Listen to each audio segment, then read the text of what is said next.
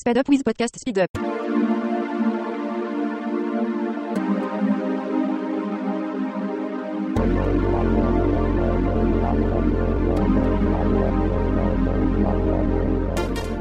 Rationally Speaking is a presentation of New York City skeptics dedicated to promoting critical thinking, skeptical inquiry, and science education. For more information, please visit us at nycskeptics.org.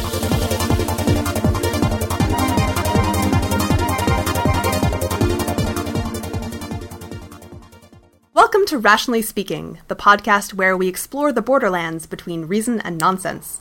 I'm your host, Julia Galef, and with me is today's guest, Professor Philip Tetlock. He is a professor at the University of Pennsylvania, uh, where he serves in the departments of psychology, political science, and then also the Wharton School of Business. Uh, he is the author of many books, including uh, famously Expert Political Judgment How Good Is It? How Can We Know? And his most recent book, Super Forecasting The Art and Science of Prediction.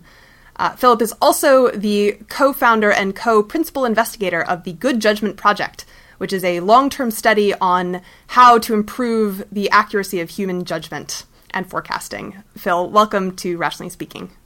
Thank you. So, we're going to be talking today about super forecasting and what you've learned from running the Good Judgment Project. And probably a good place to start is to say that many of our listeners, I'm, I'm, sure a large chunk of our audience uh, is already familiar with you and your work um, to at least some extent, um, but probably many of them associate you most strongly with the finding um, that that received quite a lot of publicity in the years since expert political judgment came out that experts, forecasters of, of economic or political um, uh, topics, are are not really experts. That their judgment, their forecasting, is no better than uh, well, sometimes the claim goes no better than amateurs, sometimes it goes no better than chance. Um, and you, in the beginning of your new book, Super Forecasting, you talk about how that uh, finding has sort of gotten distorted from the original, from the actual conclusion that you found in your research. So, why don't you kick things off by elaborating a little bit on that? Sure. Uh, I, I, think I, I started the mischief by using the dart throwing chimpanzee metaphor in the book. Um, although I don't think the metaphor was unique to me, I think the Wall Street Journal and The Economist have used it in, in, in picking on stock pickers. And what is that metaphor? Just to state it. Uh, the dart throwing chimpanzee. We didn't actually have a dart throwing chimpanzee. It's just a shorthand uh, talking about how you would uh, how how well you would do if you were generating predictions purely by chance. Right. So so the metaphor then is that the experts were no better than dart throwing chimpanzees. Well, that, that that that is the takeaway line. A lot of people have um, have have taken from the from the uh, expert political judgment book, and I can understand why uh, some people have have taken it that way. Uh, an important uh, subgroup of experts did indeed have a lot of difficulty performing appreciably better than chance. Um, so that is true, but some experts did perform better than chance, and experts can perform better on some tasks than on others. So just as uh, it's easier to see an eye chart if you're close up than if you're far away, it's easier to see into the future one year out than five years out. So whether experts outperform chance or not hinges on how far out in time we're asking the experts to see, and it also depends on which subgroup of experts we're talking about in the original um, uh, expert political judgment sample. So your work on the Good Judgment Project was, in some senses, a follow-up to your work in uh, that went into expert political judgment. Um, you want to explain the question that you were that you were investigating in the Good Judgment Project? Uh, sure. Uh, one, one way of characterizing the earlier work and the later work is that the expert political judgment work, the early work, was more about cursing the darkness, and the later work, the Good Judgment Project, is about lighting candles. Uh, it was it was a, a research program that uh, originated in um, a big uh, tournament sponsored by um, the Research and Development Branch of the Office of the Director of National Intelligence, uh, IARPA, Intelligence Advanced Research Projects Activity. Um, and it, it, was a quite extraordinary thing for a government bureaucracy to do when you think about it. Um, it, it, it, I think it has its roots probably in in the um, major intelligence failure in 2003 on uh, weapons of mass destruction in Iraq. I think that event and some other events um, increased interest within the intelligence community in thinking more systematically about how they use probability judgments. Mm-hmm. Um, So the IARPA tournament, in a sense, was an effort to explore the degree to which it's possible to make meaningful probability judgments of geopolitical problems, economic problems, military problems uh, that are of direct national security relevance.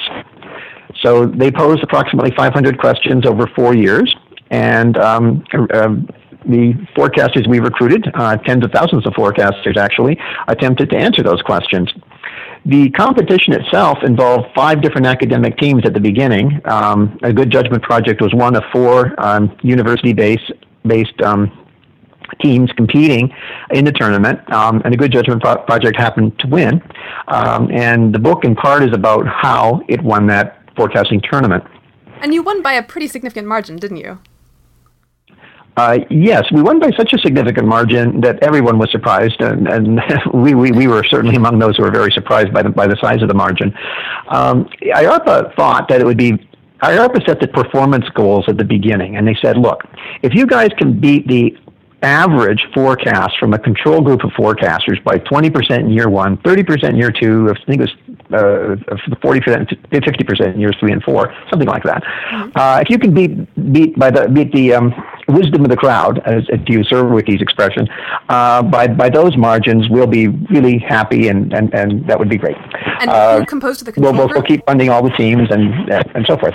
Um, so our best forecasters and best algorithms managed to beat the 50, the 50% benchmark after year one, and they were the only team to beat benchmarks consistently in both years one and two.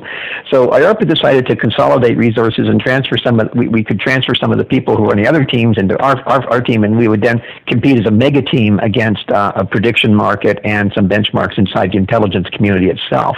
Uh, um, let, us just back up briefly and, and get to get a little more background.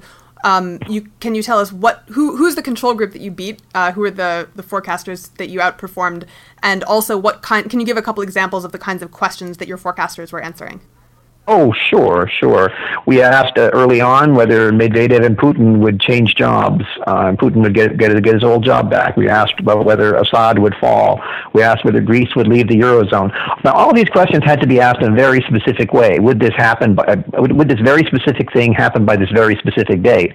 Um, that's crucial because often in real life forecasting, people have too much wiggle room to argue that they were right after the fact.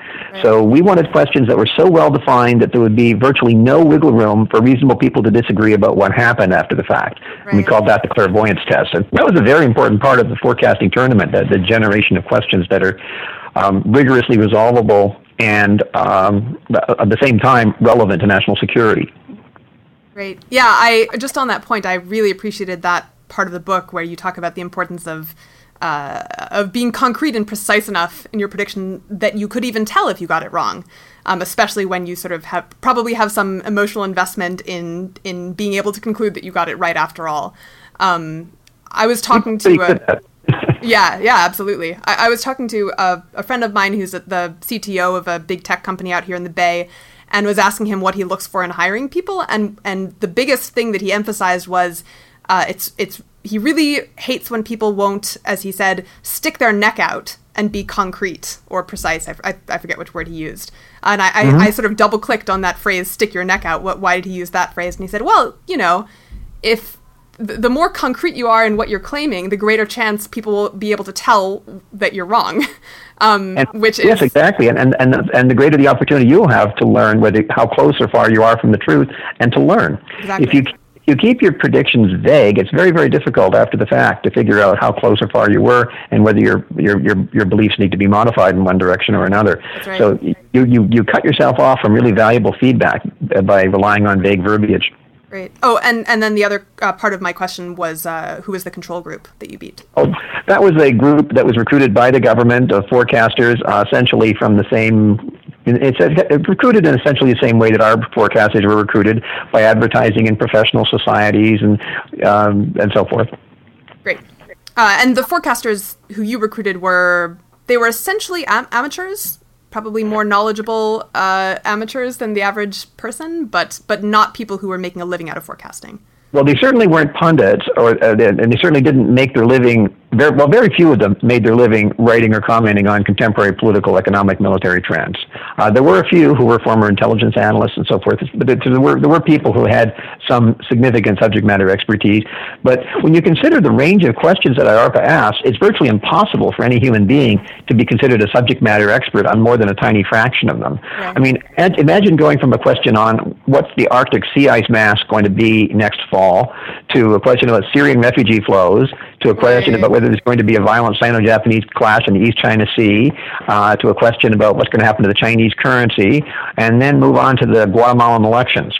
Right, right, right, right. All um, over the map, quite literally all over the map. But they were, I, I gather. Actually, I, I, full disclosure, I know several people who were participating in the Good Judgment Project. Um, so I, I do know that they spent a fair amount of time just keeping informed and, and, and taking in new information that might be relevant to these predictions. Oh, I'm, I'm, I'm, glad that you do, and, and it, it's it's, it's it's always fun to talk to the participants in the Good Judgment Project. Um, uh, not just the super forecasters. Um, I mean, there are a lot of extremely talented people who didn't make the cut for the super super forecaster, which is a somewhat arbitrary cut. Um, so we were really blessed by by the by the variety of uh, talented people who signed up and and and dedicated a lot of their their time to thinking about these um, these problems and the challenges of attaching meaningful probability estimates to real world events that many pundits believe it's impossible to attach probability estimates to. Yeah, and I, at, at some point later in the conversation, I hope we'll get to talk about the uh, the the motivation or, or the drive that animated the super forecasters. But uh, but for now, I just want to uh, make sure we get to the uh, I guess the punchline of what you found was common to these super forecasters, what it seemed that they were doing in order to be super forecasters. Well, if I had to identify one mega takeaway uh, from the project, it, it, would be really pretty simple. It would be that um, if you want to become a super forecaster, a necessary, although not sufficient, condition for becoming a super forecaster is the following. You have to believe that um,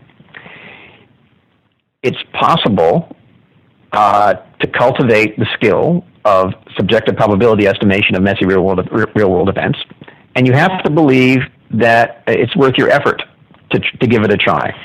So you have to. It, it, it, uh, we have a quote in the book from a great poker player and also a chief risk officer of a big hedge fund, AQR, Aaron Brown.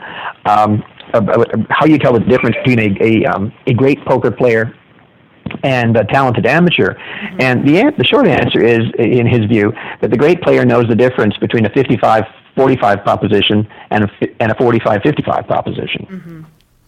Uh, now, when, you, when you're talking about poker, people say, "Well, sure, I, yeah, I, nobody really wants to argue with that because poker is a game in which you're sampling from a well-defined universe of cards, right, the card deck, and it's, it's a game of repeated play. So over time, this superior acumen can translate into better outcomes, even though the better player might might not lose on might might, might well lose on any given hand." Um, is the same true for making predictions about Syria? Is the same true for making predictions about Russian geopolitical intent or whether Scotland is going to secede from the UK and so forth?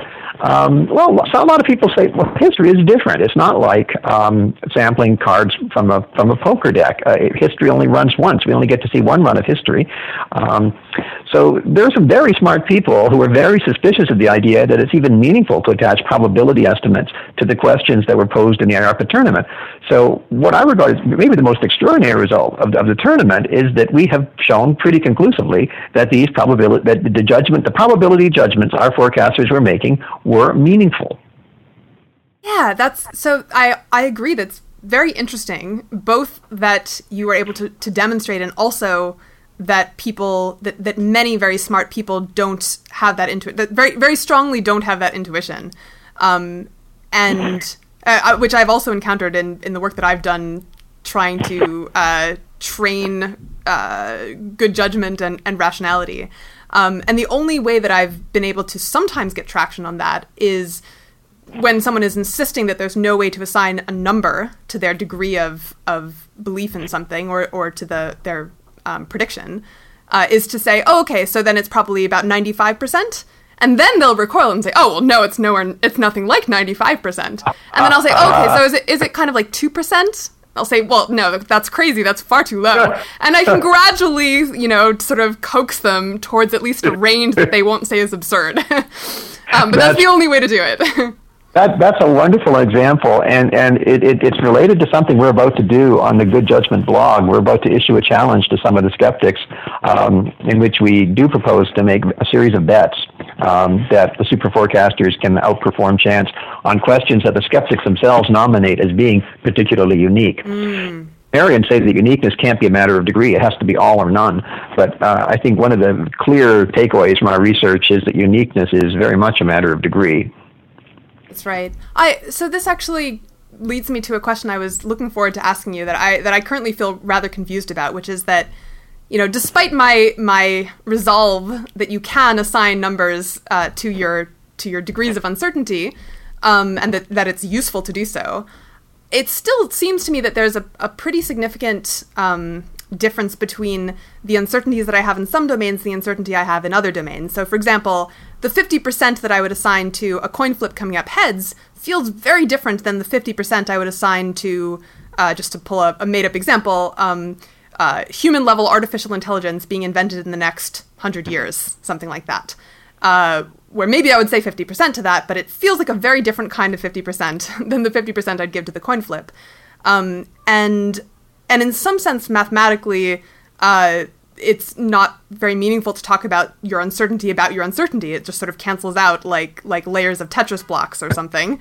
but but I've been searching for a way to capture what feels to me like a real difference in those kinds of estimates.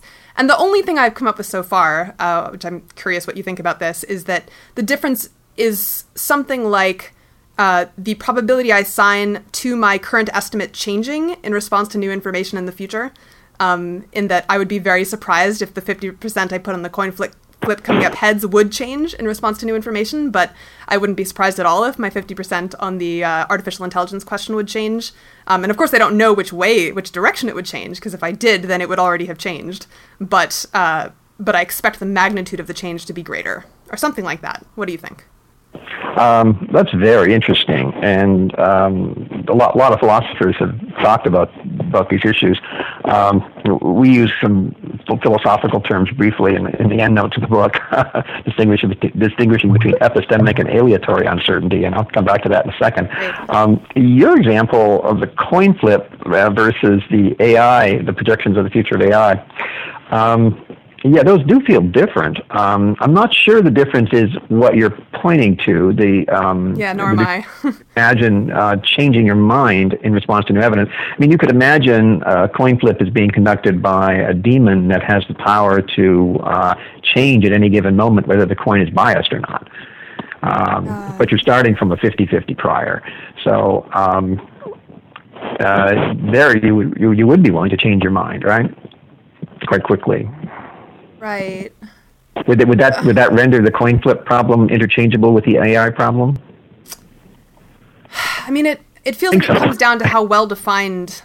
Um, maybe it's a, about how how well defined the prior is, or something like. I, I, I yeah, um, I, I, I think so. Yes. Uh, how much uncertain? Right. You, so you say you say a lot of people are very dubious about second order probabilities, but yeah uh, you might say, I, I think there's a 50 50 probability with respect to the AI scenario, but what you really mean is I think the probability could be anywhere between 10 and 90.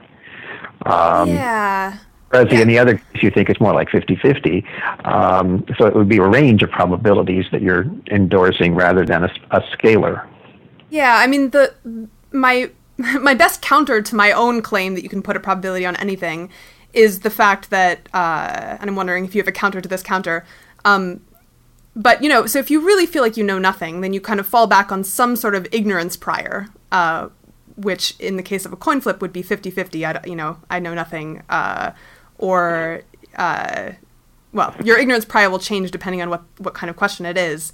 Um, but there are lots of different ignorance priors you could use. Um, mm-hmm. There are a lot of different reference classes that you could say the case of of the development of artificial intelligence belongs to, um, and which reference class you pick would would uh, affect which ignorance prior you use.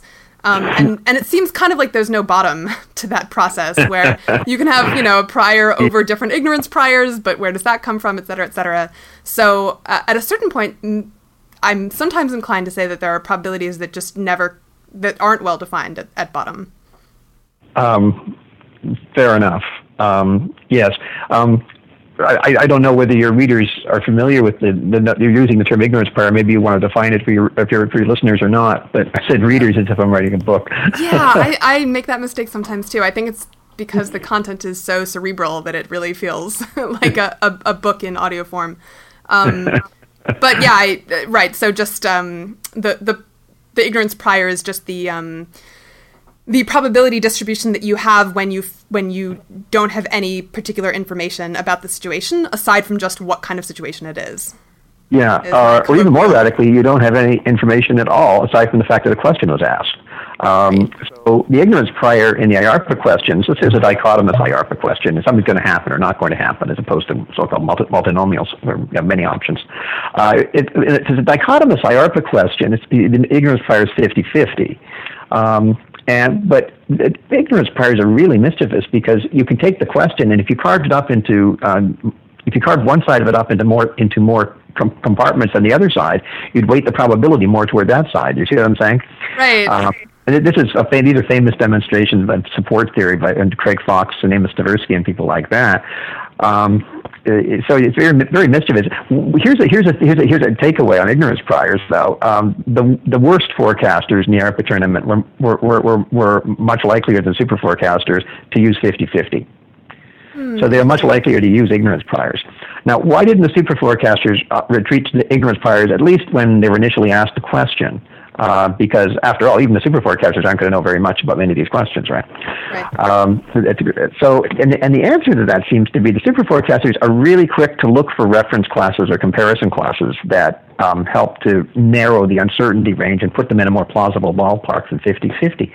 So if, if, you're asked a question about some obscure African, whether some obscure African dictator is going to be in power in the next 12 months, after 12 months have expired, uh, you might say, if you, if you were a re- regular forecaster, you might say, I have no idea, 50-50.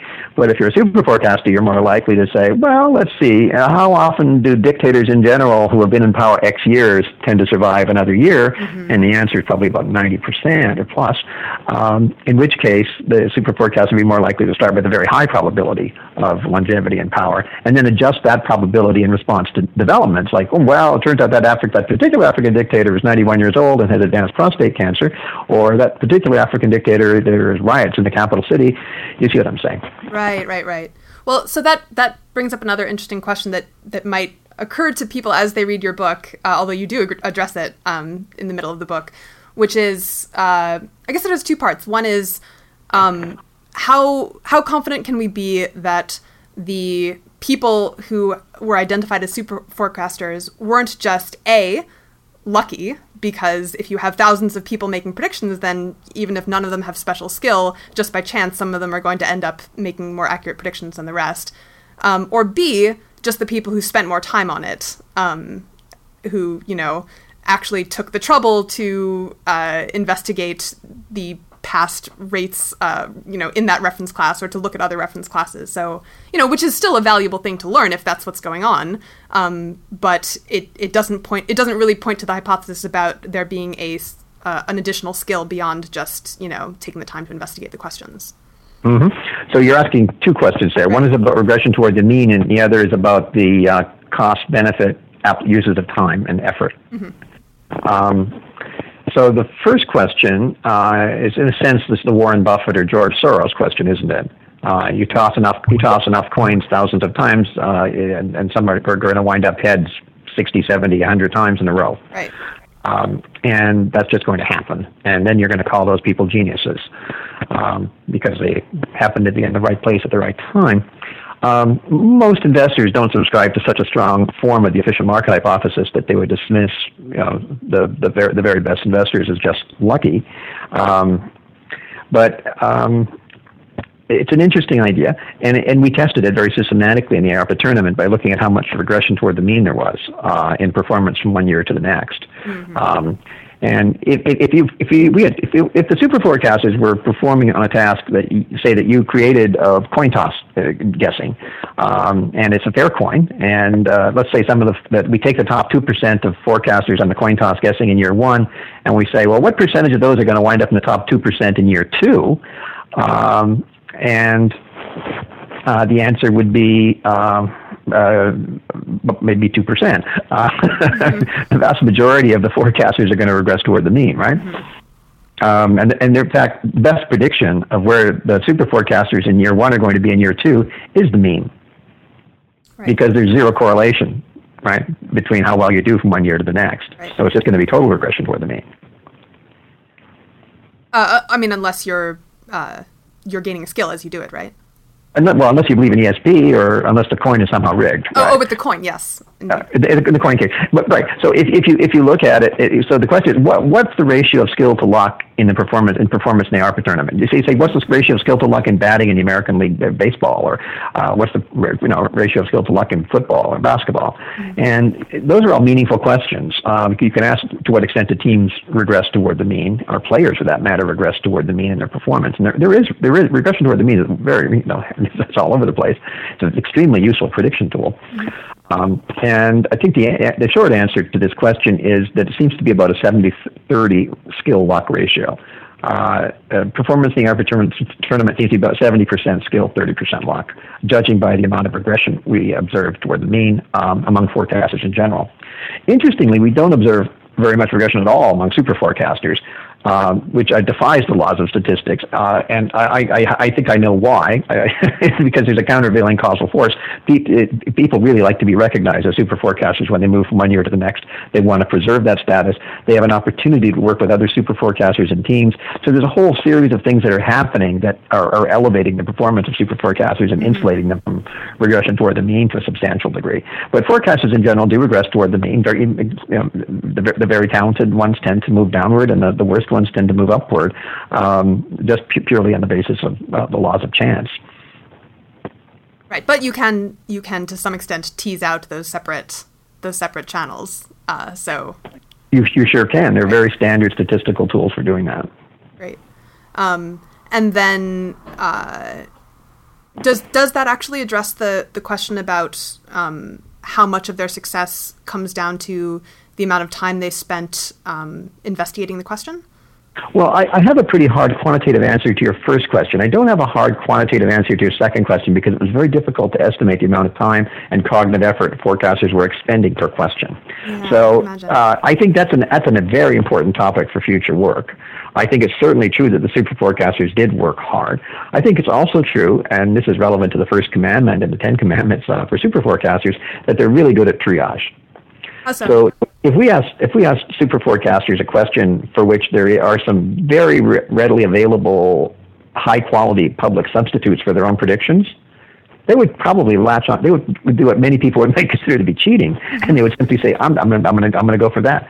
So instead of trying to figure out what the probability of Hillary Clinton being the next president of the United States is, they might turn to a, a site like Nate Silver's 538 and look at the various base rate analyses that Nate Silver has done, the poll analyses and the trend analyses, um, and rather than doing them all themselves, simply count on other people. You count on the futures market, or count on some knowledgeable website uh, to do it for you. Um, the super forecasters often look at two or three different things and average them. Um, but if they don't have a lot of time, and there are readily available high quality public data sources, um, super forecasters might well decide not to invest very much time in a question and, and instead invest their effort in questions where there are no high quality public data sources and where analytical effort is more likely to pay off. Right, right. Uh, at, at, the workshops that my organization runs, we we tend to have prediction markets, um, which is partly just a fun game and partly a, a, way to sort of train the habit of making predictions and putting uh, numbers on your uncertainty. Uh, and we have this this saying that cheating is technique, which is exactly that. Um, and uh, right, and right. and I, I, think people, to some extent, I think the the need to say this speaks to the um, the difference between following a process and trying to get the right answer, which you know those two things often line up. Um, but sometimes i think people uh, people think that sort of the virtuous thing to do is to try to figure it out and use their own head or something like that. But actually you know the the the boundaries of our brains extend nowadays extend far beyond you know what's immediately available to us, and uh, and that information can be incredibly valuable. Right. I'm not saying the super forecasters will always defer to these sources, uh, but I, I, think they're well aware that they better have some darn good reasons for disagreeing with Nate Silver or some darn right. good reasons for disagreeing with futures markets. Right. Um, and incidentally, prediction markets were an important part of our work as well. Um, they were one of the benchmarks against, against which super forecasters were compared. Um, we haven't actually. So you, you talked about the the one most important thing um, that super forecasters do, but do you want to go into any more of the nitty gritty of the the methods that your team used to win? Uh, do you want me to? well, uh, to the extent that they're relevant to the advice that you would give to people wanting to become super forecasters and maybe that's not maybe it's not relevant. Um, well, the first big takeaway I think I mentioned the, the, practical significance is uh, it's a necessary but not a sufficient condition. You have to believe it's possible to develop this as a skill. Mm-hmm. And if you don't think it, it's, it's possible, because probabilities aren't going to even apply to these things, or if you don't think it's worth your time and effort to do it, because you don't really need to know the difference between a 60-40 bet and a 40-60 bet in your line of work. If you if you're in the, if you fall into those categories, then you probably won't want to invest effort in becoming a super forecaster. But if you think that improved granularity and accuracy of probability judgments will improve your life and your work performance, and if you think that it's it's doable within the task domains you work in, then the, the payoffs are potentially very very large. It's kind of ironic, actually, that the the thing you need to have in place to have the motivation to improve your forecasting skill is this belief, which is not a very intuitive belief because it doesn't, you know, just looking at it intuitively, 60 40 versus 55 45 doesn't feel like that big a difference. And our intuition doesn't easily appreciate how much that adds up to over time. Um, but in order to, to override your intuitive judgment that, that 60 40 versus 45 55 shouldn't really matter you need to already have the skill that's important yeah. to being a good super forecaster uh, right so yeah. and yeah. and you know in, in, in kahneman's great book thinking fast and slow um, there's an explanation for that phenomenon of why it's not so intuitive um, and, and that is that people really have a hard time distinguishing shades of maybe right. um, that the amount of, of weight that a probability of 30% gets relative to a probability of 70%, the difference is not that large. But when you move from 90% to, to 100% or from 10% to 0%, it has a huge effect on decision making. Right. So there's it, the, the probability, we call it the probability weighting function in prospect theory, it's really flat in the middle, right, which right. means that people are, have a very hard time seeing the value of becoming increasingly granular in that middle zone. Uh, it, it, it's a perceptual blind spot, and it's an expensive one. And uh, great poker players and great investors are, are able to capitalize on that. So that uh, brings me to a question I had about this idea of incremental updating, of, of taking in new information and and letting it adjust your probability estimates, even if that information, even if it only adjusts your estimates a little bit, uh, which, as you explain in the book, is a an important thing that super forecasters are doing that most people don't do. Um, and this is something that uh, that I advocate. I, I, I talk a lot about Bayes' rule, and I do videos on Bayes' rule and Bayesian thinking, and this is the main thing that I try to get people to do. Uh, I, I refer to it sometimes as snowflakes of evidence. That these these little snowflakes uh, might not shift you that much on their own, but over time they can accumulate enough collective weight to break a tree branch. Um, and and and I do believe that's important but I worry sometimes that uh, because our intuition is not that gran or uh, not that um, fine grained about degrees of confidence, that if people try to follow the advice about inc- incrementally updating, that might just cause them to over update. Basically, that they'll get you know these little pieces of evidence, and that'll just sway them far too much.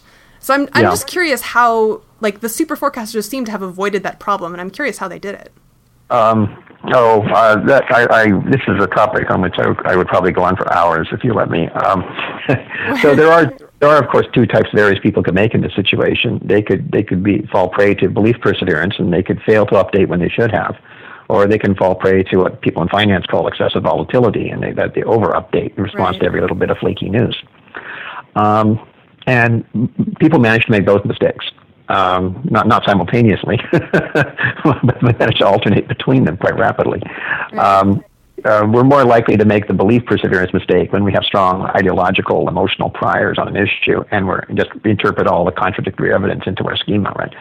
Um, uh, we're more likely to uh, over update in financial markets where we don't have any great ego investment in a stock, but we're really jittery about getting out second out second guessed by by other investors. So we we, we over adjust there. Yeah. Um, so there are situations which both can occur, and we, we, we call this riding the error balancing bicycle. Uh, there are mm-hmm. different for every cognitive bias you can make in, in, in, in life. There's an equal and offsetting bias. you could be over adjust or you could under adjust your beliefs in response to evidence. You could be overconfident or underconfident, and so forth. Um, so there, there, there is kind of a dialectic uh, that you have to um, manage. Right. And the super forecasters, for various reasons, are very good at it. I think the best way to learn to be good at it, well, there are two ways to do it. One, one is by doing training exercises and, and engaging in conversations like this in which we think about it. Um, but I think there's, there are limits to how far you can go with that purely didactic approach. I think you need to um, get on get on the bike and, and try to ride it. Um, so we, we talk about um, philosopher Michael Polanyi and how he distinguishes between how he distinguished between tacit and explicit knowledge. Uh, the explicit knowledge would be trying to learn how to ride a bicycle by reading a, um, a textbook on Newtonian mechanics, and that'll give you the guidelines for how to do the cosines and the coefficients, uh, so you don't fall off when you go into a curve on a bicycle. Mm-hmm. Um, whereas the um, the, the, the tacit knowledge approach is to get on the bicycle and start trying to ride it. Um, and the analogy of that here is getting into a forecasting tournament and start making judgments. Um, the Newtonian manual would be analogous to our probability reasoning training, and the book has a lot of guidelines as well. Uh, but there's no substitute for going to forecasting tournaments and actually engaging in this in this process. Um, so I'll just plug www.goodjudgment.com because that's the new forecasting website um, that is the sequel to the Good Judgment Project, and people can visit that. And there, there are lots of questions that are posted, and there'll be some interesting competitions emerging, and um, there will be some work that will involve um, work with the government, and there'll be other work that, that uh, in, involves um, more more fun stuff on domestic politics and sports and things like that. Great, we'll link to that on the uh, on the podcast website as well. Oh, thank you. Um, so that uh, the the uh, need for for tacit knowledge and uh, therefore the need for practice is uh, the next thing that I wanted to talk about um, because I, I I think the your track record of um, of showing improvement in forecasting ability is is quite compelling. And I thought it was pretty cool to see even Daniel Kahneman, who's been um, uh, well, I mean, a leader of the heuristics and biases field, but also a you know, pretty prominent skeptic of our ability to improve uh, our our built-in biases. Um, to see even him say, you know, uh, Phil Tetlock's track record is very compelling evidence, and maybe suggest that I've been overly skeptical. Um, that was very cool. Uh, and I like the way that you described yourself as, as an optimistic skeptic. That's kind of how I think of myself as well um, about this domain. Um, but uh, so that brings me to, to my question of how much you think practice in a domain like the Good Judgment Project's domain of political and economic forecasting, uh, how much your improvement in that domain transfers to other domains. Like, would we expect the super forecasters in the Good Judgment Project to also be better calibrated um, and and to use those same kinds of skills in predictions about uh, how people in their life will react or about whether a purchase will make them happy, et cetera, et cetera. Um, so uh, I don't really have a lot of evidence from the good judgment data set to directly answer your question, uh, but I do have some knowledge of the research literature on transfer of training, mm-hmm. and it, it gives us grounds for being pessimistic. Uh, if you want to learn how to become well calibrated, well calibrated weather forecaster or a granular weather forecaster, high discrimination granular well calibrated forecast in meteorology, uh, make meteorological predictions. Uh, don't don't don't count on playing poker to get you through. Uh, and if you want to learn how to be, you should look at the Middle East. You, see what I'm saying? Yeah, yeah. Uh, it, it really is very important, I think, to focus on. So I, I, I do believe in subject matter expertise. Uh, I mean, I, I think I say that in the book that I, I, I'm sometimes identified with this kind of know-nothing position that expertise is, is bunk. Uh, but that's bunk. I don't think expertise is bunk. Well, then maybe we could talk a little more about why you have been an optimistic skeptic uh, in contrast to say Kahneman's uh, pessimistic skepticism, um, I so I, I m- my sense, and correct me if I'm wrong, is that uh, even before the Good Judgment Project, um, you thought it was at least plausible, feasible to improve um, people's built-in biases, or you wouldn't have tried at all. Uh, and I so I, I have two theories about why Kahneman is more pessimistic than we are, or at least was more pessimistic, um, probably still is to a large extent. Um, and they're first that the research in the heuristics and biases literature so far has looked at relatively short term, simple interventions to, to see if people can overcome their biases, like like you know telling people about a bias, um, and that that hasn't really worked, and I'm not that surprised by that, and wouldn't have expected a priori an intervention like that to work, and that the hypothesis you're testing is more like does like intense deliberate practice over time improve people's biases, which is, I think, a much more promising hypothesis and a different one than, has been tested in the literature Kahneman was working in. Um, yeah, I think deep, deep, deliberative practice that's informed by some key concepts like the error riding bicycle and some, some key meta heuristics um, uh, is, is the way to go. Um, that's the best. Uh, that's I think the, the, the, best evidence for effective long-term biasing in real-world problems. It, it, would be consistent with that. But you know that's that's a, that's, that's a fairly substantial undertaking. Uh, but you know our, our training didn't take all that long in, in the IARPA tournament. It took only an hour, and the effects uh, ramified through the entire forecasting year, which was truly astonishing. Um, but I, I, think when people take to have training and they, they start to apply it quickly, uh, it, it, it tends to be stickier. and but do you think that Kahneman? I mean, I suppose I should just ask Kahneman. Uh, but do you think that his pessimism uh, was about that kind of deliberative practice? Uh, um, n- no. Um, uh, well, well, Danny Kahneman was a colleague of mine at Berkeley, and, and he's a, he's a, he's a, he and Anne have been good friends of my wife Barb and I for a long time. And I we talk about the kind of the little um, friendly argument that Barb and Danny had in chapter what is it, chapter I guess eleven of the book. We talk about scope sensitivity. Um, and it, it, um, I mean, this is a hard thing to describe it within in an audio modality, but but it, it, in Danny's book, uh, he he trots out the Mueller-Lyer illusion, I think, uh, which is a really really compelling optical illusion. You, you see these lines, and one line looks longer than the other, and you have to pull out a ruler and you have to measure it, and you see that whether lines are identical in length, and then you take away the ruler and they still look different. Um, so some perceptual illusions are very tenacious. They, they, they, they, they it's as though they're virtually impossible to override um, on anything other than a, just an immediate case by case basis when you pull out the ruler. Uh, you know what I mean? Yep. Yeah. I mean, um, I suppose you have to just just if, if, you believe biases are like that, if you believe that cognitive biases are, are analogous to perceptual biases like the Mueller-Lyer illusion, opt- optical illusions of that sort, which are truly tenacious, and it's too bad we can't flash something up with a PowerPoint or something to show people how tenacious they are. Um, but they, are really, they're really, they're really hard, to, hard, hard for. They're virtually impossible for people to to overcome, other than by you know just pulling out rulers or other measurement device, objective measurement devices, because our perceptual system can't do it. Um, if you believe that cognitive biases are like that, you're going to be very much a pessimist. Uh, if you believe that they are more the product of rational deliberative thought or irrational deliberative thought, uh, you're going to be more optimistic that introducing correctives uh, will help.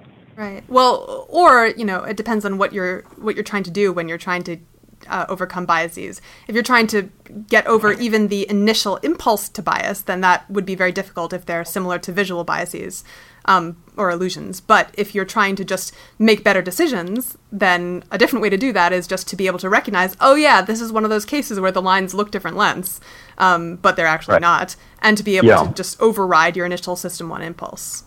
Yes. Which seems like a fair workaround to me, although it's effortful.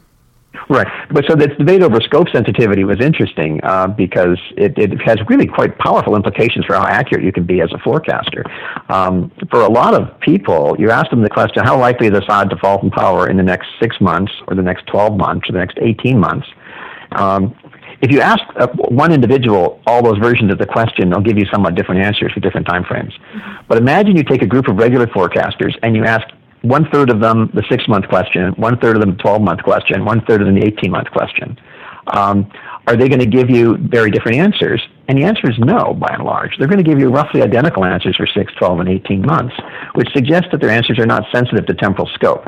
When you do that with super forecasters, and you divide super forecasters into three groups, and you ask one of them a six month question, the other 12, and the other an 18 month question, they're not perfectly scope sensitive, uh, but they're, they're much more so. Mm-hmm. Um, now, why is that? It's an interesting puzzle. Uh, the, the, super forecasters seem to be thinking in a truly more probabilistic way, whereas the regular forecasters seem to be thinking in more of a causal hunch way.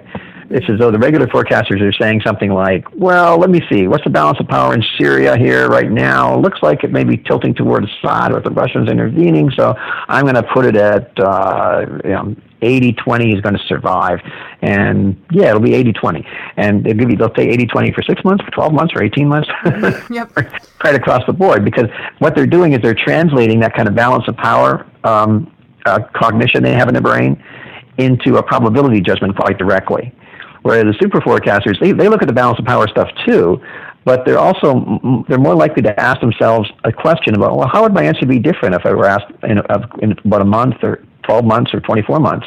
They, they, they, they, they spontaneously mutate the question and ask, ask how would my answer be different if, if key parameters in the question were different. Uh, and that's a great way to do sensitivity testing of your, of your intuitions. And it's something that some of the, the best super forecasters, I'm not saying all super forecasters do this, but I think the very best ones have a, have a real flair for this. And it's, it's, it's truly impressive. And, and um, when, when I talk to um, uh, very senior investment people on Wall Street or um, you know, or for that matter, Daniel Kahneman. Uh, and, and what, what's impressive about super forecasters is not that they're hardworking; it's that my God, how could they possibly be scope sensitive? yeah, it's, it's a, it is a very sticky, very sticky bias, uh, and that that trait that you're pointing to of the super forecasters uh, has it has seemed increasingly important to me, even for questions that don't uh, sort of personal choices or, or emotional questions that don't have a an easily objectively measurable right answer. Um, but the tendency that I've seen in some people to ask themselves, well, okay, you know, I, I reacted this way, um, this I reacted with this emotion in this situation, um, but what if, you know, counterfactually, what if the person had phrased it a different way, or what if um, I had, you know, been more successful at my job this year or something? Would I then have felt as resentful, you know, of the way that they asked that of the way they made that comment. Um, and to be able to do that kind of sensitivity uh, test of your own emotional reactions and discover, huh, actually, you know, this person's choice wasn't the main determinant of my bad mood because I can see that the bad mood could have come from all these other things. For example, mm-hmm. is it mm-hmm. seems like a very valuable um, skill that, uh, or a skill that I believe to be very valuable, even though it's harder to to um, to demonstrate with uh, with you know accuracy scores. Yeah, running little thought experiments in your head on your on your own intuitions is. Um, some people do it so much that they get they can do it quite efficiently. Um, it's not a bad mental habit to cultivate. Yeah. Uh, we have we're almost out of time, um, but I wanted to ask you one last question, which uh, so I, I studied economics when I was younger, and I, I don't practice it now, but I do retain some of the heuristics of economics that I think are particularly valuable. And one of them is this question, um, which, uh, well, I, I, suppose one way to express it would be with this old joke about the two economists walking down the street, uh, what one being like the younger student and one the elderly professor. And the student says, "Oh, hey, look, there's a twenty dollar bill lying in the gutter." And the elderly professor immediately says, "No, there isn't, because if there were, someone would have already picked it up." Uh, which is kind of uh, a, a silly joke, but also pointing at a, a valuable um, a valuable question to ask oneself, which is if there's if it seems like there's easy money, uh, you should ask yourself, you know, why hasn't someone picked it up already? And so, I guess I'm wondering with super forecasting and and with uh, trainable good judgment in general, uh, it seems like there would be a significant profit incentive to to develop that. Um, and I'm wondering why companies in competitive markets haven't already made super forecasting standard practice. Okay. Um, so I love I love that joke. By the way, yeah. I, I, think it's this joke. Um, a couple of reasons. Um, one of them is forecast. Uh, one of them is more psychological. The other is more sociological. Um, the, the more sociological reason is that forecasting tournaments tend to disrupt status hierarchies, especially stale status hierarchies. I mean, imagine I'm okay. I'm 61 years old, and um, I, I'm, I just say I'm an intelligence analyst, and I'm, I'm the senior intelligence analyst on China. I'm, I'm, I'm the National Intelligence Council. I'm the go-to person for the presidential daily briefing on China. I write influential national intelligence estimates. I'm, you know, really important guy. And someone comes along in the intelligence community and says, "Hey, let's run forecasting tournaments here." And forecasting tournaments are level playing field competitions in which 25-year-old analysts can offer probability judgments to compete against the 61-year-old analyst probability judgments. Um, how am I going to react to that? Mm-hmm. And roughly the way Tom Friedman was likely to react to Bill Flack, the Bill Flack story in in the book, uh, very unenthusiastically. Um, so that's a big reason, a huge sociological, organizational reason why, why, there would be inertia here. The other thing is, a lot of people, are, as we discussed earlier, are very skeptical that there is room for improvement or that even probability judgments are possible in these domains. Uh, I think we have, this is the first really large scale empirical demonstration that it's possible to improve subjective probability estimation of real world events uh, that many people previously thought were unquantifiable and, and uh, not estimatable in terms on a probability metric. Um, it, so I think it's a, I think it's a, a big discovery, frankly, and um, uh, it, it, it, it, was a twenty dollar bill that was not discovered because it's, it's, it's covered up quite a bit. Right. Yeah, yeah. That's a, that's a good way to put it. nice little little adaptation of the joke. Um, well, unfortunately, we're we're over time for this section of the podcast, so I will uh, regretfully wrap up this uh, conversation, and we'll move on to the rationally speaking pick.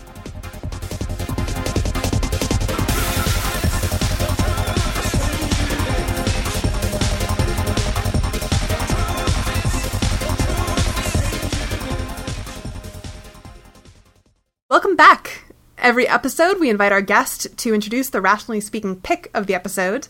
Um, that's historically been a uh, book, movie, website, or something, whatever else tickles their rational fancy. Um, but this time, I'm I'm introducing a new wrinkle, which is that I'm asking our guests to name a book, movie, website, etc., that was formative in their thinking about some interesting issue. So something that that shifted them uh, in an interesting way. So, with that introduction, Phil, what's your rationally speaking pick for this episode?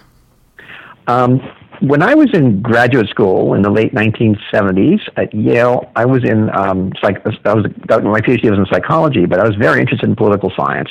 And a book was published in 1976 by Robert Jervis, Perception and Misperception in International Politics that I thought was just brilliant. I still think it is brilliant. Um, and it um, persuaded me that political psychology might be a viable uh, field in which to specialize. Um, so I, I, think that book had um, a significant impact on me in, in a number of ways. And uh, it's it's you know it's an old book, but it's a it's a good book, and I I think it's worth reading. Excellent. Well, we will uh, link to that on the podcast website as well as to Super Forecasting and to the Good Judgment Project website. Okay. Phil, thank you so much for joining us. It's been a pleasure having you on the show. It, it really has been a pleasure talking with you. I hope you have a chance to meet to meet sometime. Uh, you're, you're a delightful conversationalist and you know really smart questions. Uh, one of the best interviews I've had. Oh, um, oh, wonderful! Ah. Uh, a pleasure to talk to you. I'm so glad this is audio because I'm sure I'm blushing right now. Well, okay. uh, thanks again. And uh, this concludes another episode of the Rationally Speaking podcast. Join us next time for more explorations on the borderlands between reason and nonsense.